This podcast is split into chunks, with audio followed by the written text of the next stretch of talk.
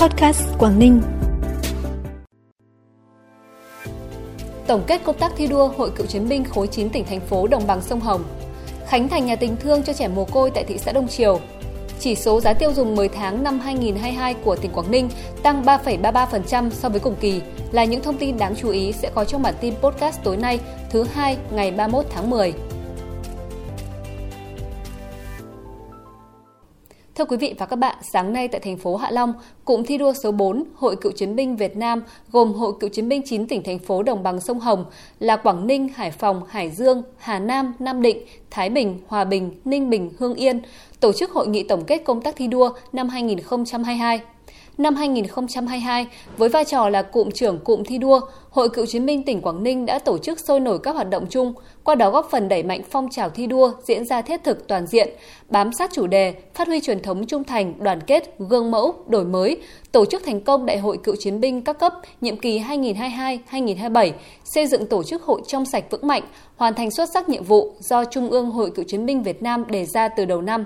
Dịp này, hội nghị đã tiến hành phát động thi đua năm 2023, bàn giao nhiệm vụ cụm trưởng năm 2023 cho Hội Cựu chiến binh tỉnh Hải Dương.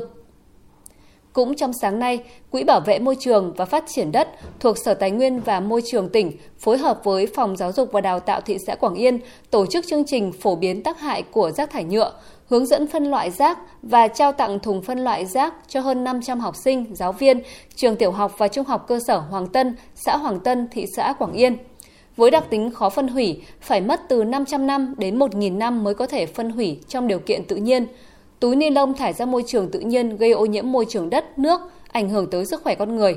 Vì vậy, việc giảm thiểu chất thải từ nhựa, ni lông trở thành yêu cầu cấp bách. Sáng nay, Hội Bảo trợ Người Khuyết tật và Trẻ Mồ Côi tỉnh phối hợp với Ủy ban Nhân dân thị xã Đông Triều và Ngân hàng Thương mại Cổ phần Ngoại thương chi nhánh Hạ Long tổ chức khánh thành nhà tình thương cho hộ gia đình trẻ mồ côi có hoàn cảnh khó khăn tại phường Mạo Khê, thị xã Đông Triều.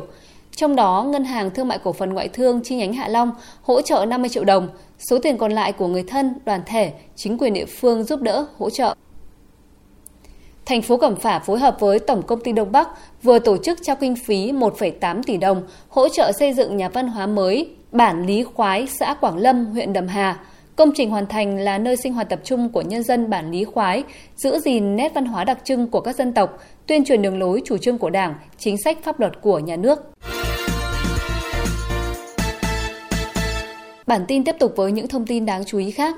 Theo báo cáo từ Ủy ban Nhân dân tỉnh, 10 tháng năm 2022, chỉ số giá tiêu dùng của tỉnh tăng 3,33% so với cùng kỳ. Trong đó, nhóm hàng ăn và dịch vụ ăn uống, nhóm nhà ở và vật liệu xây dựng, nhóm giao thông, nhóm thuốc và dịch vụ y tế, nhóm thiết bị và đồ dùng gia đình có mức tăng cao. Một số nhóm hàng hóa giảm là nhóm bưu chính viễn thông giảm 0,32%, nhóm giáo dục giảm 0,33%. Từ đầu năm 2022 đến nay, huyện Tiên Yên đã trồng mới được trên 300 hecta cây rổi, hơn 49 hecta cây lim, gần 36 hecta cây lát. Những tháng cuối năm, huyện tiếp tục đẩy mạnh công tác tuyên truyền, giao chỉ tiêu cho từng đơn vị, hỗ trợ kỹ thuật, vận động nhân dân trồng mới, huy động các nguồn lực xã hội, phấn đấu hoàn thành kế hoạch năm 2022 trồng mới 451,6 hecta cây gỗ lớn. Ủy ban Nhân dân tỉnh vừa ban hành quyết định phê duyệt dự án tu bổ, tôn tạo di tích đền Quan Đại, Chùa La Khê tại xã Tiền An, thị xã Quảng Yên. Dự án thực hiện trong giai đoạn 2022-2026, tổng vốn đầu tư trên 44 tỷ đồng bằng nguồn vốn xã hội hóa và nguồn huy động hợp pháp khác, qua đó nhằm bảo vệ hiện vật trong di tích trước thực trạng xuống cấp, tạo điểm nhấn không gian văn hóa làng xã, đáp ứng nhu cầu sinh hoạt văn hóa của người dân, phát triển du lịch tâm linh, kinh tế xã hội của địa phương. Từ ngày 12 tháng 10 đến nay, Hội đồng Nghĩa vụ quân sự các huyện thị xã thành phố trên địa bàn tỉnh đã chỉ đạo Hội đồng Nghĩa vụ quân sự xã phường thị trấn tổ chức sơ tuyển nghĩa vụ quân sự năm 2023. Theo đó, toàn tỉnh có gần 9.350 công dân ở các xã, phường, thị trấn, cơ quan, tổ chức, doanh nghiệp trên địa bàn tỉnh tham gia sơ tuyển. Các công dân trong độ tuổi thực hiện nghĩa vụ quân sự được đo cân nặng chiều cao, vòng ngực, khai thác bệnh tiền sử bản thân và gia đình, qua sơ tuyển đã có trên 7.300 công dân đủ điều kiện khám sức khỏe nghĩa vụ quân sự năm 2023. Phần cuối bản tin là thông tin thời tiết trên địa bàn tỉnh. Đêm nay và ngày mai tỉnh Quảng Ninh chịu ảnh hưởng áp cao lạnh lục địa tăng cường yếu, sau đó cường độ suy yếu dần. Thời tiết các khu vực trong tỉnh phổ biến mây thay đổi, đêm không mưa, ngày trời nắng, nhiệt độ giao động từ 21 đến 29 độ.